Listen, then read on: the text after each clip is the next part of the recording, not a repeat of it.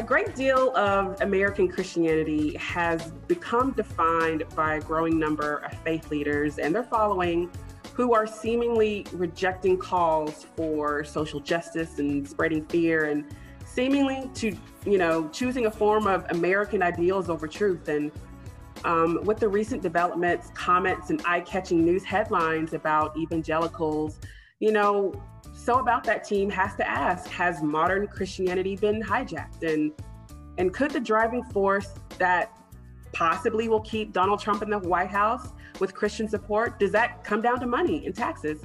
If so, how did we get here and where do, you, where do we go from here? In our episode, we're calling Pharaoh in the White House, we'll explore and discuss the attempted and some might argue the successful hijacking of Christianity by Trump loyalists and similar sympathizers. In preparing for this conversation, the So About That team discovered so many layers and sensitivities and new developments. I'm sure many of our listeners have already seen and heard on your TV screens that we couldn't just do this topic justice with only one attempt. So after lots of lively conversations in our pre production meetings, we're definitely going to be going further in this. And so, what will be a multi part series about this topic today, we'll explore modern Christianity in America. Okay, so about that. Have you ever just wanted everyone in your immediate vicinity to stop what they're doing and obsess with you about that character's final decision in that movie everyone loves or hates? Have you ever needed a space to analyze why your neighbor insists on sharing with you his special recipe that will finally win you over to the pineapple belongs on pizza debate? If you've ever pondered that or even more serious issues dealing with race, faith, and the ongoing culture wars or globalization, so about that is here for you. This podcast will give you the long awaited permission to bring full circle that one issue, idea, conversation you never found a home to discuss, obsess over, and celebrate. In each of our episodes, we're going to sidestep the predictable and tap into topics and ideas that have been there all along, lying dormant underneath the surface of what everyone else always discusses. We're going to dig deeper into the many overlooked factors influencing culture and the culture we live in, and often the culture we help create. And I know what you may be asking. Yes, you can expect to hear from some of the most interesting guests making headlines across the country and the world. Yes, we will have fun along the way, exploring some of the most underappreciated, cult creating fan favorite moments in television and film. And yes, we are going to explore all of these and more with a sense of respect, curiosity, and intentional care that hopefully edify your life and your mind. So, about that. This podcast is produced by Watts Audio, a division of a Dallas based production house, Watts Productions. We're creating a community of engaged listeners ready to spark their own impactful revelations are all here. All podcast episodes, conversations, and content have proudly been curated by three Black women. So, about that. Today, our guest is Doug Pagitt, who is a pastor, author, and executive director of Vote Common Good, whose work has recently been featured in the New York Times, Fox News, C SPAN, The Hill, and Al Jazeera on galvanizing thousands of faith leaders to rally behind a purposeful moment and not this one particular candidate. So, Pastor Doug, thank you so much for joining us today. Well, it is certainly my honor, and this is a great conversation, and I so look forward to it. Absolutely. Um, thanks, Pastor Doug. So I, I heard this scenario, um, and just to open up the conversation, I wanted to pose to you. Let's imagine someone from the year 1998 or 2000 has somehow been in a coma mm-hmm. for the mm-hmm. last decade or two, and is just now waking up and realizing that one of Donald Trump's main unwavering bases, you know, are Christians and evangelicals. And I, I asked Jerry and I asked some of the folks because I hear this is a major theme right here, but 2 Corinthians, right? 2 Corinthians 3:17, that's the whole ball game. Where the spirit of the Lord, right? Where the Spirit of the Lord is, there is liberty. How would you describe, Pastor Doug, what's happening and how would you quickly make sense to this person what they're seeing? You know, that is a great way to frame this because you'd have to ask yourself, like, what bizarro set of conditions could have possibly been in place to have um, evangelical Christians and white mm-hmm. Catholic Christians support Donald Trump in the face of Donald Trump's uh, behavior and actions as president? Um, and look, I'm, I'm a pastor and I'm a pastor from the evangelical tradition, and I'm a white man. So I'm from the white evangelical tradition of the Midwest. And, um, but I come from that, that portion of the evangelical community that doesn't support Donald Trump. You know, it's not, mm-hmm. uh, it's not a hidden secret that 81% of the evangelicals who did vote in 2016 voted for Donald Trump. Now, right. a lot of evangelicals didn't vote, and we can talk about that later because I think that's where the key to the future lies. But the, uh, of those who did vote, 81% voted for this guy. And I come from that other 19%, right? So we, we like to say we're from the remnant, uh, that, that group mm. that support this president. But you'd have to ask yourself that question that you framed so well, which is how would you explain this? What is uh, what has happened that these yeah. people would continue to support Donald Trump? And I have to say that hijacking might be a, a decent metaphor. Okay. But these people went willingly. They weren't taken as uh, like they offered themselves up. This was not uh, they they they yeah. waved the white flag or they just crossed the line or maybe even more poignantly, they were there the whole time. Hmm. Right. I've been hearing these two different categories, right? So it's Republicans and Trump supporters. And in your world, do you see a difference? Is does that should there be a difference or should we be, you know, sensitive to that distinction? Because I'm sure you're working alongside many people who considered themselves Republicans as well and, you know, are putting true, you know, Christian principles over their party. Is, is there a difference between traditional Republicans and Trump supporters as it relates to evangelicals? Yeah, look, there there is. That's a very well uh, framed uh, explanation. There are people who are Republicans and they're not voting for Trump. You know, there's whole organizations, the Lincoln Project, Republican Voters Against Trump, whole other movements of, you know, the kind of classic Republicans that are like, we cannot support this guy. He's going to ruin our party after he ruins our country. And we just have to do everything we can to stop him for sure. What it turns out is that group didn't have as much power in the party as they thought. Hmm. Uh, and uh, so they're powerless. And then there are these voters who aren't aligned to any political party. You know, they may have even wanted to vote for Bernie Sanders had he been the candidate, but then they, you know, voted for Donald hmm. Trump. Like they're just free uh, uh, un, unaffiliated voters. So there's a lot of range. And then there's a group of people that are just hardcore Trumpers. We've met them all over the country. We travel the country in a big bus that says faith, hope, and love for a change on election day. And mm-hmm. we run outdoor rallies. And man, we have the, the, Proud Boys show up at our events and really shouting. Oh, yeah. Proud on. Boys show up to, to your events with a bunch of, oh, yeah. and I'm assuming a bunch of pastors and ministers are, or make up part of your your organization oh, yeah, yeah. and your staff? Right, right. We're we're traveling with pastors and former worship leaders and and musicians and poets and and all this, and we you know we get a line of Proud Boys, uh, and then you know just a couple weeks ago in Florida, we had actually arranged for a conversation after our event with them, and ended up having to take that into a into a bar. Um, so I sat in a bar with 50 Proud Boys, uh, you know, surrounding me, talking about talking about you know, is Black Lives Matter an anti-American effort and all this, right? And mm-hmm so the kinds of people that are on the Trump train, they don't know anything about republicanism. They don't see themselves as Republicans. They see themselves in some kind of a patriotic Christian nationalist movement. Okay. And that's the other group that that Trump has tapped into. And that's yes. where a lot of these Christians actually are.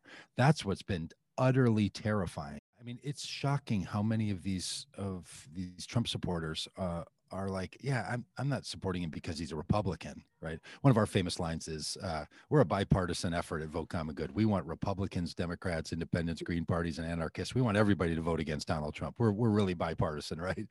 we want the whole country to turn against this guy. We don't want to leave anybody out from standing up for goodness and truth." Um, mm. And they will say things like, "Well, we're not we're not really Republicans. We're patriots." We're Americans, like, and they've they're creating an entire narrative that I thought Christian nationalism was fringy. Man, it is raging inside the Trump supporting uh, 30% of this of this uh, country's uh, mm-hmm. voters. So that is a thing. And it's, so it's partly white supremacist narratives and white nationalists. And um, there's another group in there. I, I don't know how much you want to talk about race theory, but no, please, please. Okay. Well, well, they're white normative, meaning they'll be for diversity, right? You'll ask them like, "Do you believe in diversity?" And they'll say yes, and raise and you'll say, "Diverse from what?" And they're like, "Well, diverse from white," because they believe that white is normal and everything else is diverse, right? Mm-hmm that's where they find themselves. So they're in this white normative, and therefore white is preferable or superior kind of narrative. And they've wrapped a Christian storyline around that.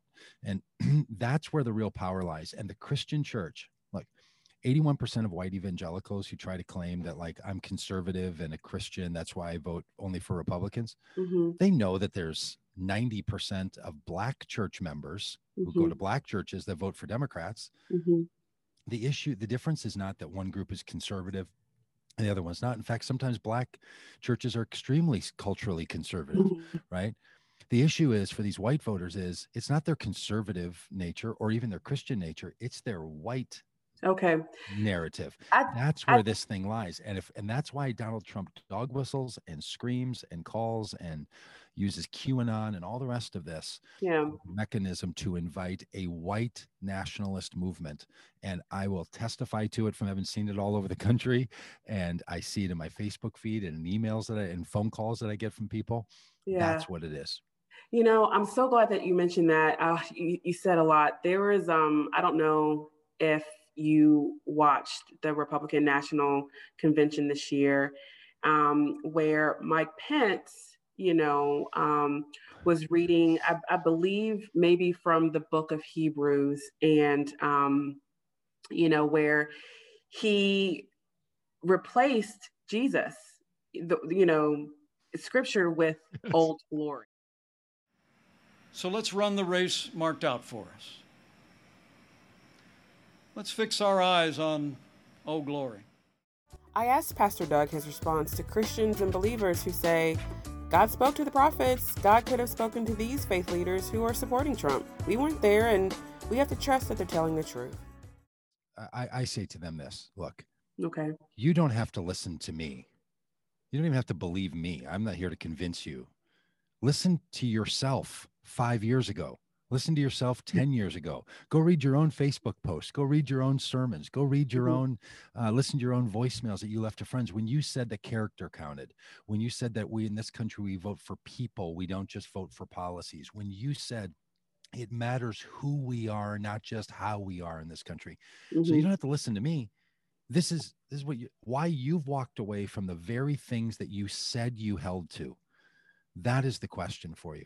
And so when when any christian wants to say what i should do is turn over the leadership of my spirituality to someone mm. else you have stepped outside the christian narrative. Now a lot of people want to a lot of people want to give up their own responsibility and their own agency for their spirituality.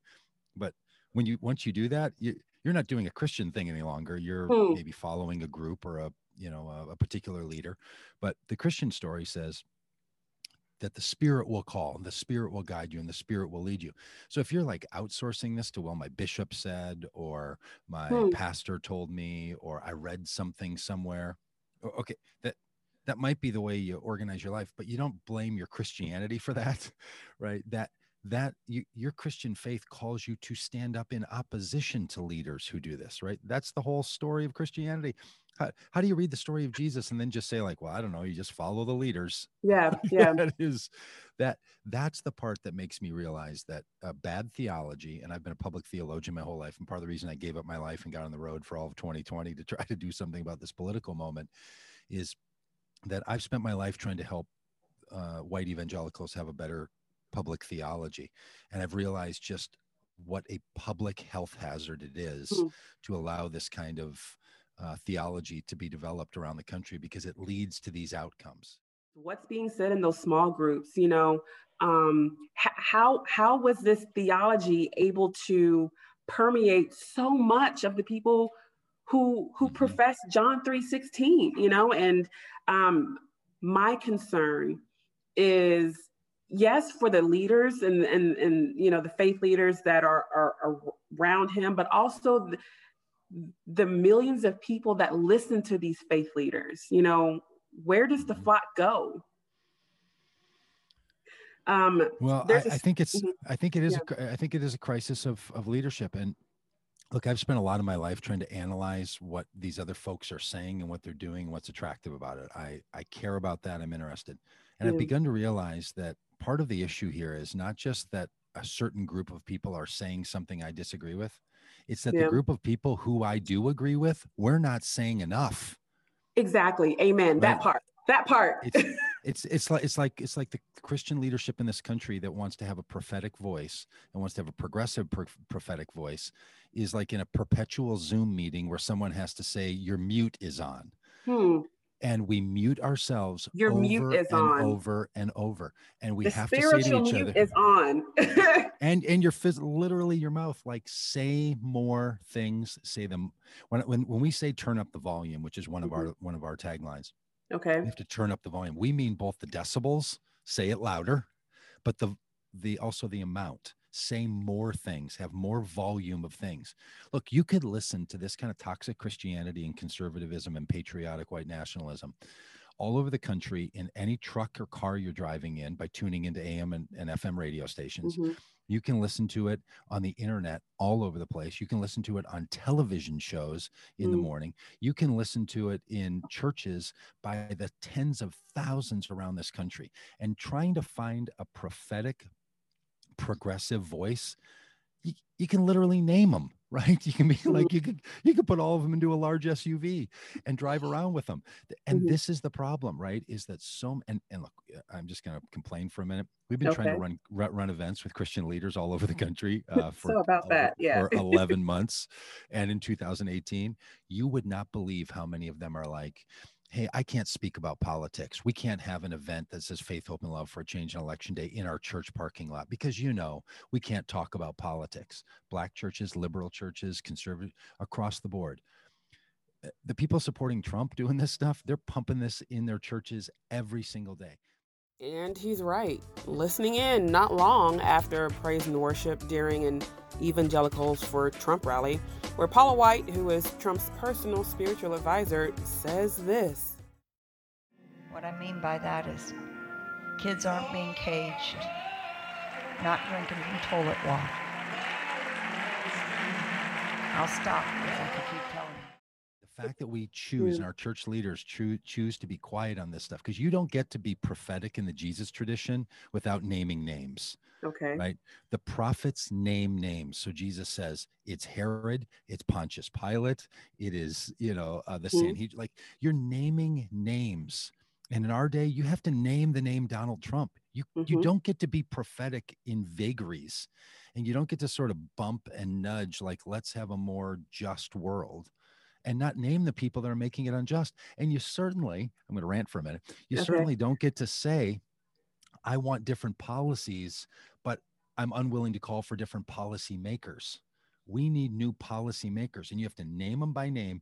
And if you have to give up your your 501c3 status in order to be prophetic, you know, churches are not created to be a 501c3 tax break and if you want to say, I'm unwilling to proclaim the gospel because the people then don't get a tax break for making a contribution to my church, then please don't tell me that you're going to critique other people for what they do for a tax break because you're covering your own job and you're keeping your own church alive just so you can get a tax break. And most of the people that contribute to your church don't make enough to even write off their tax contribution to your place. So this uh, look, and I, I'm willing to blame the conservatives for their wrongdoing, but at the same time, all of us who are spiritual Christian leaders in this country, our DNA is all over this crime scene as well.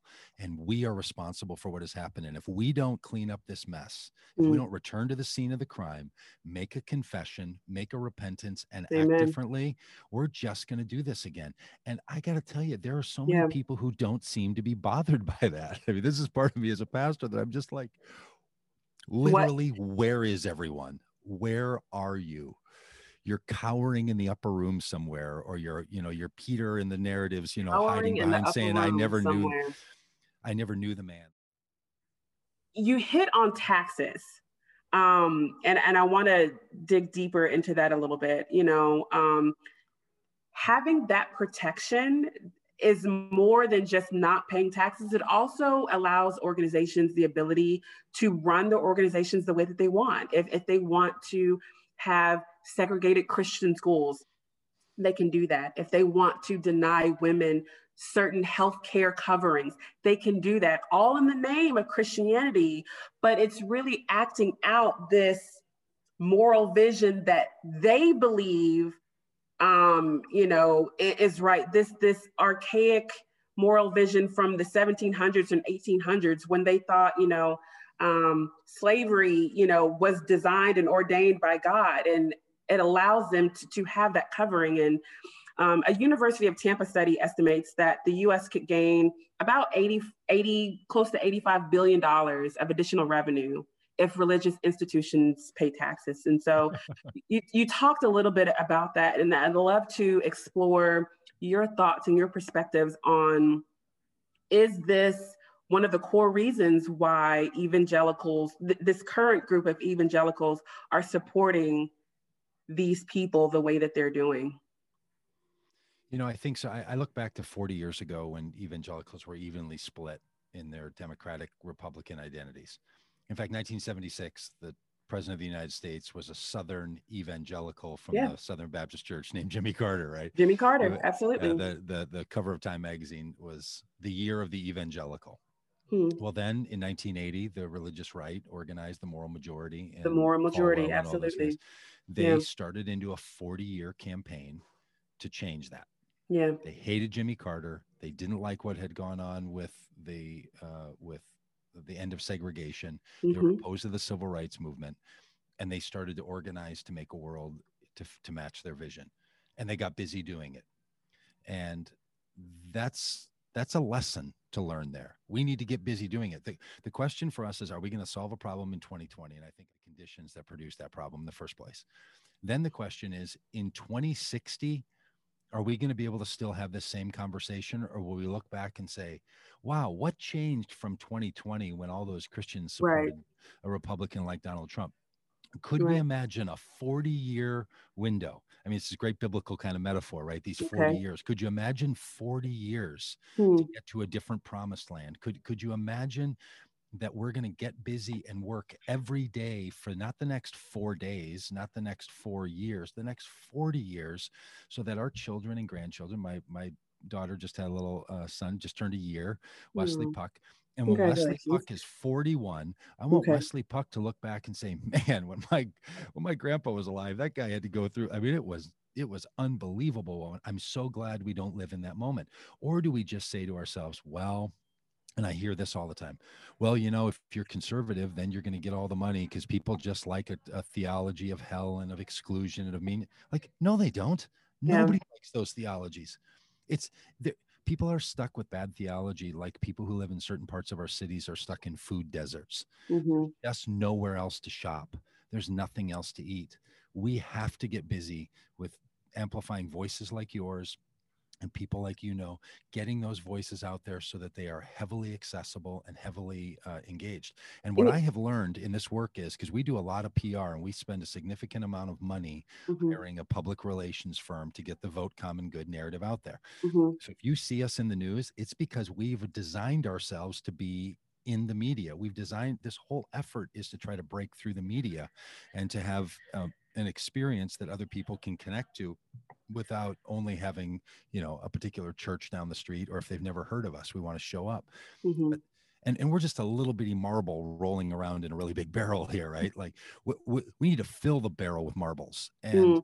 and not just have a couple of radicals bouncing around making a bunch of noise in here and if we don't get serious about structurally funding prophetic movements you know I, I think that i think that's so timely because you know jesus and and his you know disciples th- they were funded. They just didn't go out and you know hope that people you know donated to them. There was a strategy behind that. And so you know i i i don't think that we should not learn from our savior on how to be strategic. Um, you know and, and you mentioned something about the conditions that created um, the situation that we're in. And honestly doug i found myself feeling embarrassed and frustrated and angry and perplexed at seemingly how easy these conditions were um, able to be created. Um, you know, it just, it really piqued my interest on how we were able to seemingly get so lost. And when we talk about, you know, our our next 40 year journey, hopefully it's not 40 years wandering in the desert, because uh, I certainly feel like we're in a desert right now. But um, what are some of the tangible things that you know you and your organization or other people that are you know on the ground what are some of the things that everyday people can do um, and when I say everyday people, I mean people who truly consider themselves Christians, who mm-hmm. are truly like me, are, are feeling perplexed and, and embarrassed and frustrated that, you know, um, Christ's ambassadors have seemingly fallen and, you know, have um, been derelict of our duty in in protecting. Here is Tammy Cook, a Plano, Texas resident who recently spoke to Vice News about feeling isolated and disenfranchised about the direction of evangelicals in America. It is a very lonely feeling right now to be a Christian in the United States and not agree with where we're headed politically. Mm-hmm. It's very isolating. But by and large, four years of Donald Trump, you don't feel like there's been a wave of people who are who are joining you. Do I believe there are going to be those that say, no, I don't stand for that? You know, you hear a lot of, well, I don't like what he does, but, yeah. Um, you know full well they're going to vote for him again. To change so that your grandson in 40 years can just look back on this moment and say, I can't believe there was a world like that that existed. Well, I think some of it I'll root in the in my take on the Christian tradition, and and part of it is the the temptations model, right? So. Okay. It's not made it sound like I was talking about the Temptations, which would be awesome. We should do a whole podcast on the Temptations. But okay, come back, um, come back on, on, on the spiritual temptations. Uh, you you know, uh, it's okay. an identity problem, and a lot of us um, okay are telling ourselves stories like, "No one's going to listen to me. I don't have the power. There's nothing I can do um, i tried and it didn't work i'm not very good at that like there the, the, the level of self-talk that tells us that we can't have cultural impact mm-hmm. is so high i mean i know that this is this is self you know this is confession here this isn't, i'm not okay. i'm not projecting on this one okay uh, it's We're really here. easy to tell yourself i can't do it um, what one of the people who travels with us her name is vanessa she's a pastor out of arkansas and a few years ago she wasn't politically active she came out of a very conservative background she um, talked about how she went with us down to um, El Paso after the murders at the at Walmart. At the Walmart, yeah. And it was a very moving experience for all of us. And we went to the border wall and saw that big, brutal, disgusting sign of exclusion. And we went to a detention center in very d- difficult days. And she said that one of those nights she was just before she was falling asleep, she just said, um, God, I, I don't know what I should be doing, but no one will listen to me. And then she said last night at, at a rally, she said, and then God said to me, Vanessa, you haven't said anything yet. Well, start speaking about this. Yeah. Right. And what she was tapping into wasn't a shame model that I haven't done enough. What she was tapping into is this call is on me. And so I think the first step is how do people change a pattern? Mm-hmm. Habitual change for all of us happens when three conditions are in place. And this okay. would be true if you were beating an addiction or changing a food habit or learning mm-hmm. a new skill. One is you have to take in new information, right? We, we know that. The second, though, is there has to be an invitation, someone who says, Join me. And the third is a community of participation. There has to be some people then that you can join in and do this work with. So while we have to take something in and realize who we are in this place then we have to invite ourselves and invite mm-hmm. others into a different kind of a way of life and then join a community that's doing that and say what you want about the religious right and i want to say a lot of things about how damaging they have been. Okay. they have put together a coalition yeah yeah. of people that don't believe any you think like jerry falwell jr and paula white have anything in common? I mean they they couldn't disagree more but they have something that brings them together, which is a dark vision of what America should look like that I want to reject.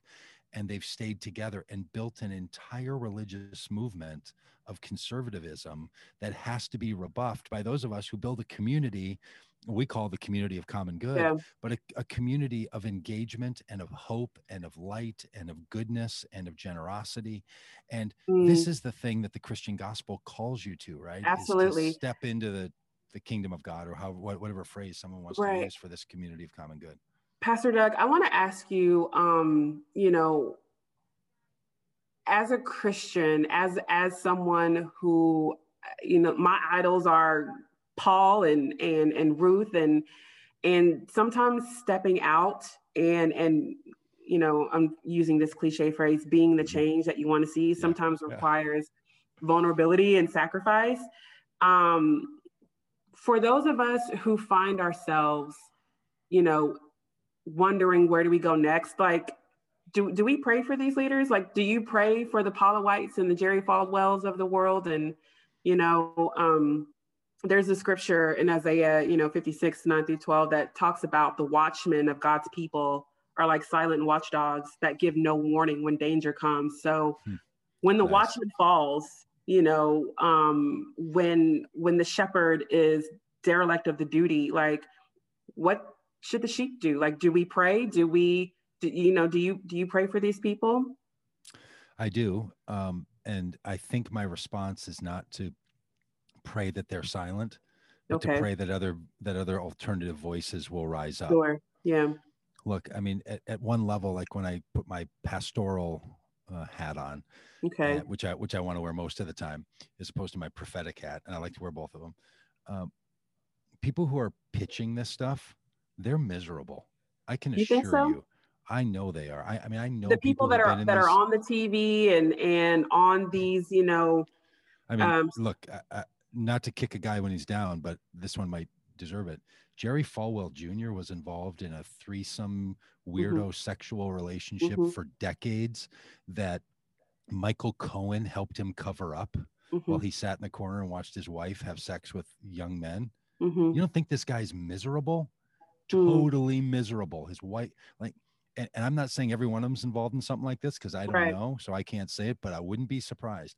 The level of look when people leave a group like this or they they break from the fever breaks or they leave the sort of you know control system then yeah. they start talking about how how just miserable they are so misery produces a certain kind of pain and darkness in the world so yeah i pray for them but look i, I truly believe this is one of our sort of taglines from our rallies where i say look as a christian and as a pastor I, I believe that every person is the beloved child of god and i really do the salt of the earth and as jesus would say the light of the world Mm-hmm. And then I say, but not every light of the world should be the president of the United States. And Donald Trump needs to take his dim little light and get it out of the White House. You know, it's true for these leaders too. Like I can pray for these people, but uh-huh. Christian leadership is not some sort of a it's, it's, not some sort of a guarantee. Like I pray they would stop leading. I pray they would stop okay. talking. I pray they would sit down and they would, you know, they, they would learn about the pain that goes on in some in, the, of, of what they're doing and what they're talking about. I pray they would wake up you know and i have a friend that uh, her name is rabbi uh, sharon brous in california mm-hmm. and she had a great line she said but there's no alarm clock loud enough to wake someone from a fake sleep so there's a lot of people who are mm. fake say sleeping. that again say that again so there's no alarm clock loud enough um, to wake someone from their fake sleep so yeah, everything great, that we're that we're seeing and that this audience is seeing is it's all for the sh- it's all for show it's all for well, if it is then you got to call people out of that. Like, hey man, Say, I know I know you're fake sleeping. It's time to wake up. Time uh, to get up. Wake up, Spike so, Lee. Wake up. Wake up, right? And some of us literally need to wake up. Like like observation and understanding. It's really hard, right? Jesus is is really straight on this. Like for those who have ears to hear and eyes to see, right?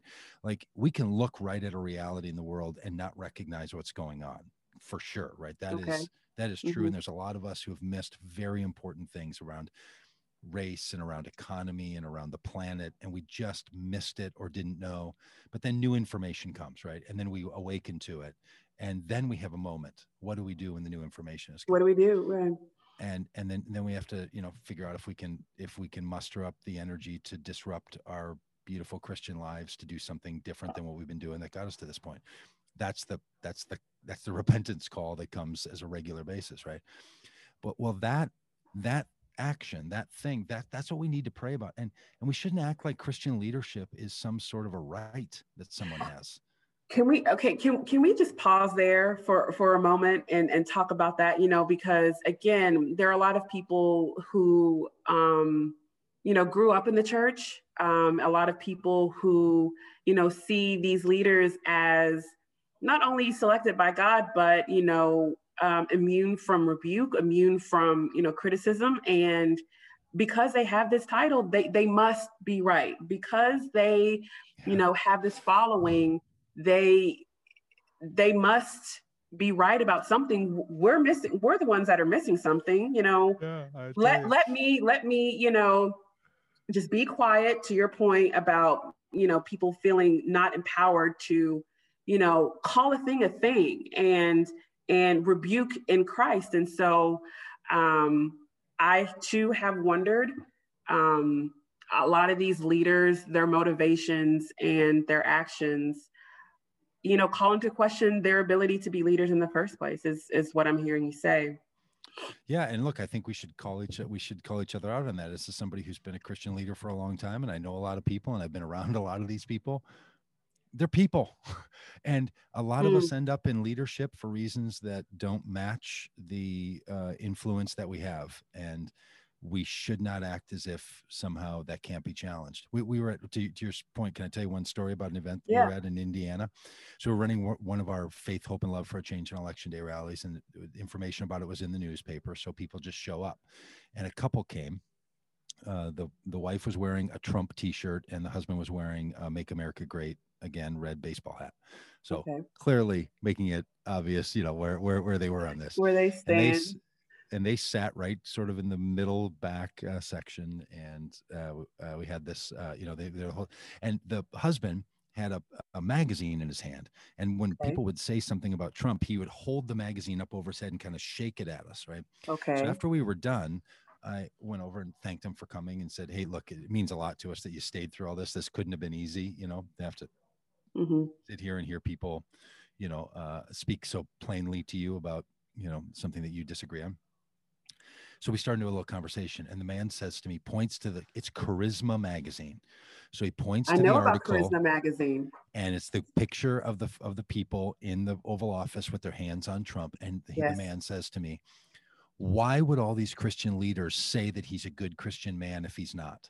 Yeah. And yeah. I said to him, I've known a lot of Christian leaders that have been wrong about very important things. Should we start into a list of what they've been wrong about? Mm-hmm. Should we mm-hmm. start with slavery? Should we start with the environment? Should we start with the suffrage movement? Should we start with civil rights? Should we move on to apartheid? Mm-hmm. Like, how far do you want to go about things? That Christian leaders are wrong all the time. In fact, the Christian tradition tells the people to rise up, or the prophets will, or the rocks will cry out. This is Jesus's whole people movement to tell leaders that they have it wrong. And what did the very leaders do in Jesus' day? They turn against the very Son of God. So, what we know as Christians is that leaders get it wrong all the time. Right. But for this, he was just like, nope, nope, I don't see it. And I said, okay, well, how about this? I am a Christian leader. I'm telling like, but he's like, but and I don't did, trust you. I don't trust you. And I'm like, that's what I'm getting at. Like okay. Christian leaders can be wrong, right? Like you think I'm wrong. So, but we have to get out every, and, and say this all the time. And any of us who are Christian leaders, we need to first of all demonstrate the very thing that you're saying we need to call out, which is I am accountable. You can call me out. You can reach out at any point. You can you know i will answer your questions i will respond i'm open to integrity i'm open to uh, mm-hmm. investigation mm-hmm. like come in and look around. And yeah. look, if any of us as Christian leaders, if we're covering stuff up, zip it. Sit you know, back, get your house in order, and get back out there when you're willing to be examined. I know there are there are a lot of you know Christian leaders that are you know doing the right thing um, behind the scenes, and I guess my my question for you is you know as you are encountering these people you know um, throughout the country and and they're seeing pastors and ministers and, and, and poets and worship leaders and other other types of leaders you know face to face with no filter no tv screen no talking points you know in between you and and the flock and the people of god. Is, is that starting to maybe reshape how people um expect you know leaders in the christian faith to act? Like are are you seeing you know a, a change in and their expectation as it relates to, oh, well, you're a leader and you're not, you know, approaching me in my life this way. Our organization Vote Common Good helped to put out a list of 200 faith leaders from Jewish, Muslim, Christian background who are supporting Joe Biden. A really big deal, the largest okay. list of yeah. any number of faith leaders to come out for a Democratic presidential candidate ever. And um, so it was in the newspaper uh, today. So I start getting these messages from people in Minnesota, right? Uh, voicemails, and you know they call our Google number and send send notes, and it's basically stuff like "You're not Christian." You you are you know I mean so your Christianity is being called into question oh. because yes. I mean regular I, I, just it's it's a daily experience that i'm reminded that i'm not christian and i like to just say to myself well i'm trying to be I don't know if i am one yet but i'm trying to oh, be a oh, christian. Okay. so let me try let me try to be a christian in my response to this right? Um, because being being christian is as much a verb as it is an as it is an adjective you know? Um, so, yes yes. so yeah the, the price people are going to pay is that we live in a world in which people want to tell you that your spirituality is insufficient and we should be careful right to not just tit for tat on that. You know you live by a sword you die by a sword. Jesus is teaching and i think it's true in a lot of a lot of areas that you just don't want to go down the road and start trafficking in an economy that you don't want to have to have to live in.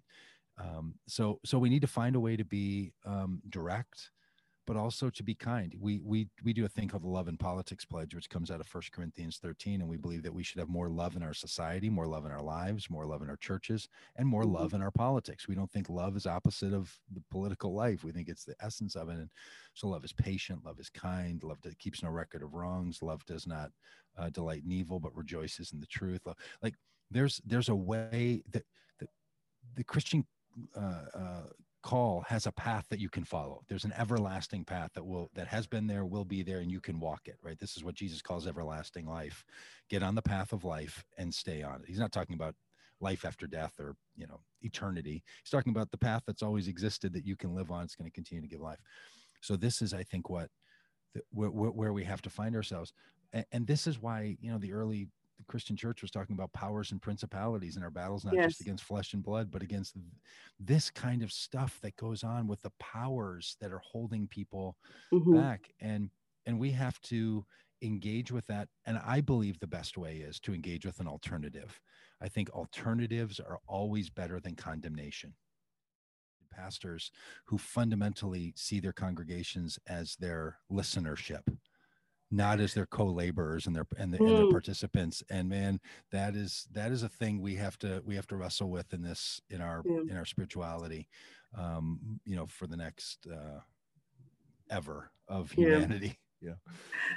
Well, Pastor Doug, um, author and and you know advocate and activist, Christian activist, you know we thank you for stopping by the So About That team. And, you know, we will pray for you. And I know that you and your team are praying for the flock um, and, um, you know, wish you well on your journey as we build a coalition to look 40 years, um, you know, to build at that 40 year uh, prophecy. So, right on. Thank you so much, well, Pastor hey, Doug.